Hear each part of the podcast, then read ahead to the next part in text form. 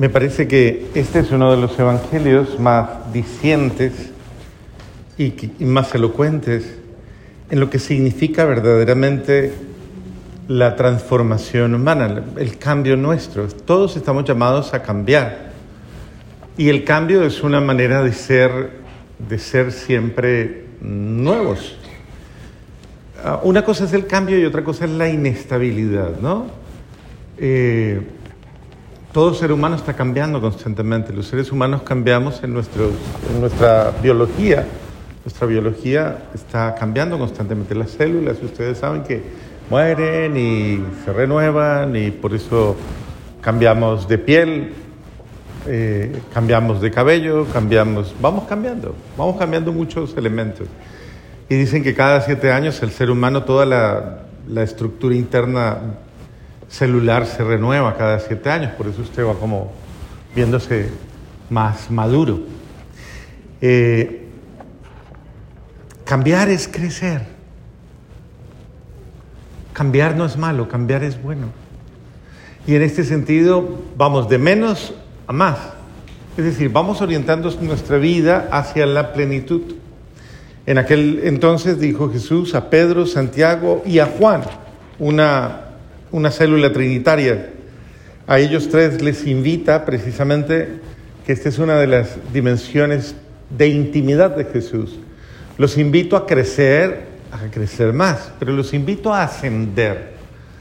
El monte de la transfiguración es el monte Tabor, es un monte, podríamos decir, suficientemente alto, eh, que básicamente creo que es uno de los más altos de toda esa área y curiosamente Jesús los lleva a ese monte, los conduce a esa altura donde no existía ninguna construcción. Hoy día, pues obviamente sí está el monte, el templo del monte Tabor, pero los lleva a ese sitio en despoblado, a lo más alto, también para que divisen el horizonte, para que miren. Es bellísimo cuando tú subes a, a la cima de una montaña, cuando tú asciendes y ascender es, un proceso impresionantemente, eh, es un fenómeno que vale la pena estudiar. ¿Qué significa ascender y los fenómenos del ascenso, no? Eh, ¿cómo, ¿Cómo ascienden los escaladores? Eso es muy importante. ¿Cómo es el ascenso a una vida mejor? ¿Cómo es el ascenso a una vida verdaderamente espiritual? ¿Cómo es el ascenso a una relación mejor? Cómo voy subiendo de nivel y cómo voy mejorando las condiciones de mi vida y las condiciones de mi entorno, porque uno no crece solo, uno crece con los suyos y alrededor, con los que tiene, pero uno tiene que ir creciendo, usted tiene que ir mejorando. Y en ese sentido es importante que usted vaya pues como avanzando. Eh, yo personalmente pienso que es muy bonito porque Jesús lleva a los a los apóstoles, los lleva en una, en una actitud de ascenso para, entre, en esa altura, la máxima del lugar de esa región, eh, mostrárseles, mostrárseles, revelárseles, dejar ver en su ser, permitirles ver en su ser al Dios que hay en él, al Dios que vive en él, el Dios que es él. Y esto es de los acontecimientos tal vez más maravillosos de toda la, de, toda esta experiencia hermosa que viven los apóstoles con Jesús. Esto es uno de los, de verdad, porque, como lo dice, como lo decía Moisés en, la lectura del Monte Oreb, eh, nadie ha visto a Dios, nadie ha podido ver a Dios y seguir vivo. Y él tuvo temor, acuérdense, en estos días leíamos la lectura de Moisés cuando es llamado por el Señor a entrar en ese santuario y a, y a mirar a Dios. Eh, pero ese es el sentido de la vida humana, la visión de Dios. Ver a Dios, verlo en mi vida, verlo en mi, en mi horizonte, verlo como mi esperanza, mi única esperanza. Ver a Dios es una de las vocaciones fundamentales del ser humano. La visión de Dios eso es lo que se le llama también esa visión escatológica o esa visión, eh, a ver, de la parucía. Son palabras que utiliza la teología con las cuales trata como de mostrar ese advenimiento de Dios, esa manifestación gloriosa, a la cual aspiramos absolutamente todos, y que implica básicamente una transformación. Todos estamos llamados, todos y cada uno de nosotros está siendo llamado a una transformación. Eh, vemos en una primera instancia la lectura de, la, la, primera lectura precisamente en la que se narra Abraham, tomada del Génesis. Mira al cielo y cuenta las estrellas si puedes hacerlo. Y la promesa, así será tu descendencia. Y la promesa es una alianza, es el sello de la alianza, es la visión. Dios nos invita a, mire, o sea, algo así como que mire la grandeza, mire la dignidad, mire todo lo que verdaderamente Dios le ofrece, Dios le promete, mire una vida sobrenatural para que no se quede conforme con una vida mediocre. Una pregunta que, con la que no quiero incomodar a nadie, pero que sería bueno que, que la tuviéramos fresca. Pregúntele al tal lado, a ver. ¿Usted está satisfecho con su forma de vivir? ¿Tiene suficientes juguetes? ¿No? ¿Le faltan? ¿Está feliz con su forma de vivir? ¿Es suficiente? ¿No da para más? ¿Ya? ¿Hasta ahí le llegó? ¿Hasta ahí llegó usted? ¿Quiere más? ¿Le gustaría más? ¿Desea más? Bueno, pues esa es una opción que me parece absolutamente buena.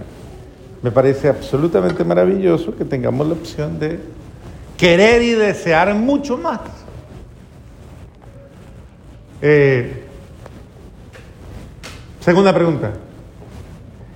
¿Esta es la familia ¿Estoy satisfecho con la familia que tengo? ¿Sí? ¿Podemos mejorar? ¿Sí podemos mejorar? ¿Podemos ser mejores hijos? ¿Sí o no? ¿Sí? ¿Puede ser mejor marido? Pregúnteselo así mirándole los ojos. ¿Puede ser mejor marido? ¿Puede ser mejor mujer? ¿Mejor padre? Ese es el sentido, ¿no? Que todos y cada uno de nosotros entremos en esa, en esa conciencia de, que yo, incluso yo, y, vamos a hacerlo otra vez, vuelva y mire para el lado. Vuelva y mire, mire, no me mire a mí porque a mí ya no tiene nada que mirarme. Mire para el lado. ¿Se merece una vida mejor? ¿Se la merece o no se la merece? ¿Se merece una familia mejor? ¿Se la merece o no se la merece? ¿Sí se la merece o no? Bendito sea Dios. Mire lo que está diciendo, ¿no? Tome nota de eso. Última pregunta, así no los mortifico más. Usted lo mejor que le ha pasado a su familia. Voltea y mire otra vez. Usted lo mejor que le ha pasado. O usted lo peor que nos ha pasado.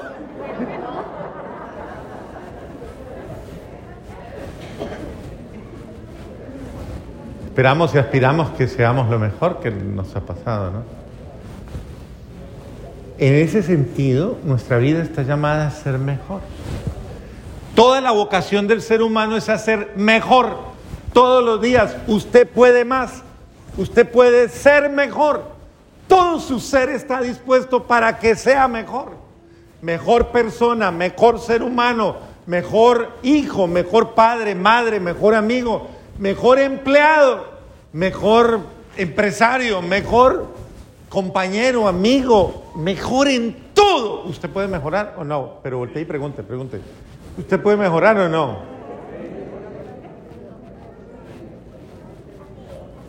Que esto es de orden práctico.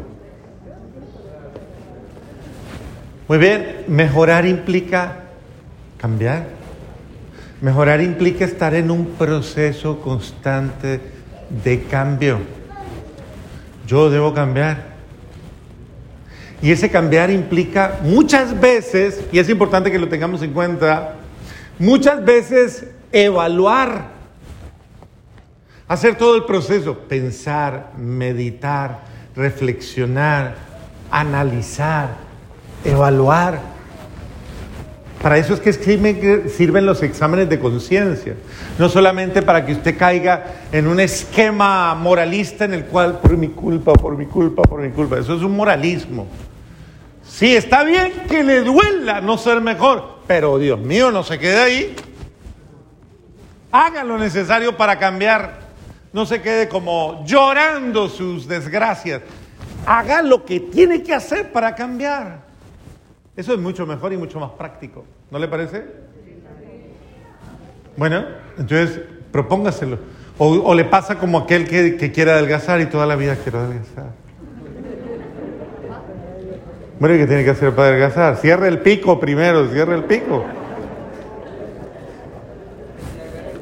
Pues haga lo que tiene que hacer, salga a caminar, haga ejercicio, coma sano, cambie de rutina, pero voltea y se lo dice al del lado, hágalo, por favor, hágalo, hágalo, hágalo, ya, de una vez hágalo, no lo aplace. Eso es emprender un itinerario el itinerario de transformación. Eso es de transfiguración, es el itinerario de transformación. Pero aquí viene una clave especial. ¿Cómo se transforma una persona? Eso está muy bello, claro que sí, en Dios. Eh, partamos de la conciencia y lo va a repetir conmigo. Repítalo conmigo. Yo no cambio a nadie. Usted no puede cambiar a nadie. Entonces voltea y le dice al otro, yo no te puedo cambiar. De pronto por otra o por otro, pero... Ojalá no, eso no se cumpla. Pero yo no puedo cambiar a la otra persona. Nada que haga yo va a hacer que la otra persona cambie. Bueno, hay algo que sí hace que la otra persona cambie si yo, y es que yo sea auténticamente lo que Dios quiere que yo sea. Que yo sea auténticamente lo que Dios ha soñado que yo sea. Que yo sea quien debo ser y no quien aparento ser. Y en síntesis, que yo sea amor, amor de verdad, que yo transparente esa vida sobrenatural que habita en mí. Porque el ejemplo arrastra, el ejemplo motiva, seduce, promueve, impulsa, anima. Usted ve que su mujer no volvió a pelear y usted dice, tengo que cambiar, ella está calmadita, yo me tengo que calmar también. Tan rico que estamos en paz en estos días. De la misma manera, usted ve que su esposo ya no dice mentiras, él dice la verdad aunque se le caiga el mundo encima. Bendito sea Dios. Entonces igual usted dice también, yo no voy a mentir, yo no tengo... O sea, es el ejemplo arrastra. Pero yo no cambio a nadie, las personas cambian por conciencia. Sirve que todos cambiemos, pero por favor, eso es una fuerza imparable cuando todos entramos en un proceso de cambio. Eso es muchísimo mejor. Toda una familia que se propone Cambiar hace que haya una revolución. Eso es lo que se llama revolución. No cuando yo cambio a los demás, sino cuando, cuando, cuando quién? Cuando yo cambio. Pero la verdad es que yo no cambio solo, sino exactamente. A mí solo me puede cambiar Dios. Ese es el sentido de acercarme a Dios, de dejarme llevar por Dios al misterio de su transformación, dejarme acercar a Dios. Ese es el sentido de ir al Santísimo. Las personas que ustedes ven que van al Santísimo y gastan tiempo en la presencia de Dios, que rezan el rosario, que, que están ante la palabra, que hacen su reflexión profunda, que tienen vida interior, que son personas reflexivas. Esa persona está haciendo lo debido para que el Espíritu Santo, la fuerza y el poder de Dios penetre profundamente en ellos y los fortalezca, los anime, los sane, los limpie, los libere, los capacite y los ayude a ser personas nuevas. Entonces, ¿qué tiene que hacer usted para cambiar? Acercarse a Dios, venir a Dios, buscarlo. Es algo así como que si usted está muy blanco, de pronto, y eso aquí en la Florida pasa mucho, que hay unos que parecemos leche, ¿no? Leche. Y estamos en tierra caliente. Y nos toca estar tomando vitamina D a toda hora porque dice no. ¿Qué tenemos que hacer para que... ¿Tienen que ir a dónde? ¿Cuánto hace que usted no va a la playa? ¿Cuánto hace que usted no se va y se expone al sol? ¿Cuánto hace? Que no se va y usted se va a la playa y se va con jacket y se va con todo, ¿cierto? ¿Cómo se va a la playa? Se va y se quita lo que puede quitarse, se va. ¿Y qué hace? Se tira ahí con su barriguita al aire libre. Y se expone al sol. ¿Y usted qué le tiene que decir al sol? Venga, venga, quémeme, quémeme, quémeme. ¿Cierto que sí? No, el sol lo hace sin que usted le diga nada. El viento, la brisa, todo. Cuando se levanta de ahí parece un camarón.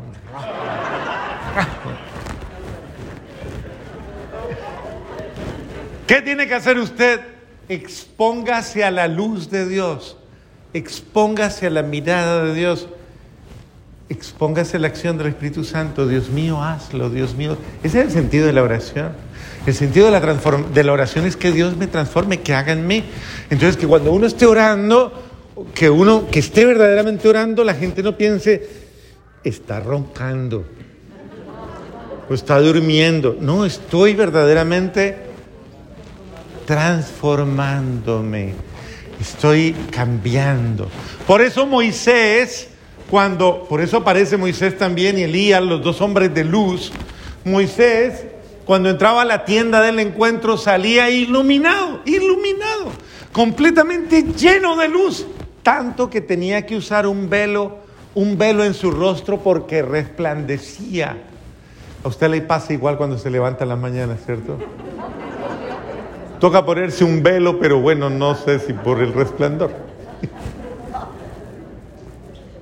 Pero mire cómo es importante que nosotros aprendamos y aprendamos de lo que nos enseña la palabra. La palabra nos enseña a transformarnos, a transfigurarnos en Dios. Que no, que mi rostro se transforme en un rostro glorioso, mis facciones, mis gestos, mis expresiones cambien y se transformen en expresiones suaves no bruscas, no agresivas, no ofensivas. A veces la gente se asusta con su cara. No vaya a mirar ahorita para el lado. Pero de verdad, a veces la gente se asusta con la cara de la persona. Impacta mucho. Y a veces hasta, lo que pasa es que a veces la gente es muy respetuosa. Hay otros que son más lanzados. Y, pero qué cara tiene. Pero, y si no lo dicen, lo piensan. Pero esto, esto es, esto es eh, el rostro, esto es el espejo de su ser. Esto es lo que muestra usted. Y con todo respeto, discúlpeme, se puede echar todas las cremas que quiere echarse, todo. Pero lo que hay ahí no lo puede maquillar, está allí. De pronto con todo esto luce como payaso. Y no más. Pero, pero ahí está la realidad expuesta. Entonces, Dios está, lo que trata de, de ser es transformar mi ser para que toda mi vida resplandezca, que yo esté lleno de salud y de ese amor de Dios, pero tengo que dejar que Dios ilumine mi ser, encienda mi ser en su amor. Y por eso debo dejarme transfigurar, porque lo que hace el mundo es, y esto es la verdad, desfigurarme. El pecado desfigura el rostro de todas las personas. El pecado y las acciones del pecado y toda la acción del mal y la contaminación que existe en todo sentido los vicios, las, todo eso lo que hace es desfigurar al ser humano, desfigura la, la realidad de lo que él es. Entonces uno ve a uno que parece hombre, que parece un hombre, parece un ser humano, pero realmente no es un ser humano, porque está desfigurado. Y ahí es donde el Señor quiere devolvernos el verdadero rostro, devolvernos precisamente eh, nuestro verdadero ser. Estamos pues llamados todos y cada uno de nosotros a, a dejarnos transformar por Cristo, para que sea Cristo el que se revele en nosotros. Entonces, como dice el apóstol Pablo en la carta a los filipenses, Él transformará nuestro cuerpo miserable en un cuerpo glorioso, semejante al suyo, en virtud del poder que tiene para someter a su dominio todas las cosas. Entonces, humildemente, ¿quiere cambiar? Sí. Muy bien debe comenzar a orar más. Orar es, deje que Dios obre en usted.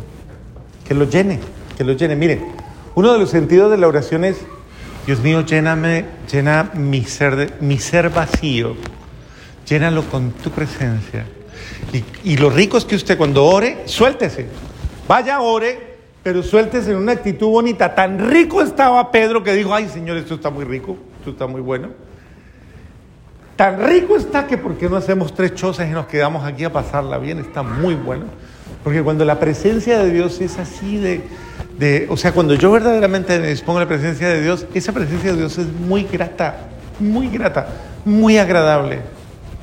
Le voy a preguntar solo una cosa. A ver, no los quiero avergonzar, pero ¿usted alguna vez ha rezado con su mujer? ¿Sí han orado? ¿Han orado pidiendo al Espíritu Santo?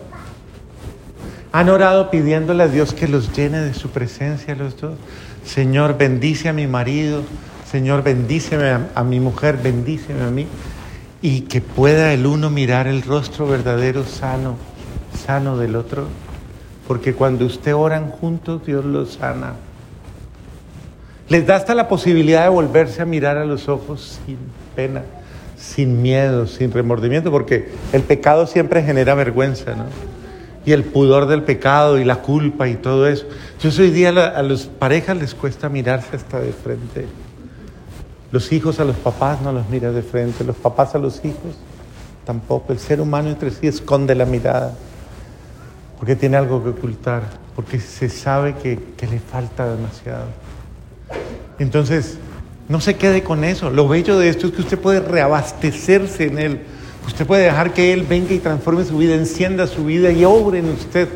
Y, y permítale a ese buen Dios que le lleve más arriba, que le eleve, que le muestre un panorama más grande incluso de sí mismo. Salga de esa visión miope de su vida, corta de su vida. Siempre hay más, más allá de una pelea, más allá de un alegato, más allá de un mal genio, más allá de una rabia, más allá de un momento de frustración, tal vez de ira, de decepción, de lo que sea, siempre hay más. Supérelo, por favor. No deje que el pecado le desfigure, le derrote, le agobie. Entre con su humanidad y dígale, Señor, aquí estoy, te entrego mi pecado, te entrego mi torpeza, mi frustración, lo que sea. Transfigúrame tú, transfórmame tú. Y estoy absolutamente que Dios le llena inmediatamente de sentimientos de humildad, de sentimientos de perdón, capaz de usted salir y decirle a los demás, oiga, perdóneme, me equivoqué, tan torpe fui, por encima de todo yo le amo. Una persona que es humilde sabe decir esas cosas. Una persona que es humilde sabe reconocer, sabe cambiar, sabe transfigurar su ser constantemente en actitudes reales de cambio, sinceras de cambio donde pone el amor por delante y deja atrás su ego, su orgullo, lo que sea que le desfigura. Y en la humildad se transfigura, y en el amor se transfigura, en la mansedumbre, en la compasión, en la misericordia, en, todas esas bellas virtudes, esa persona es capaz de ser quien debe ser.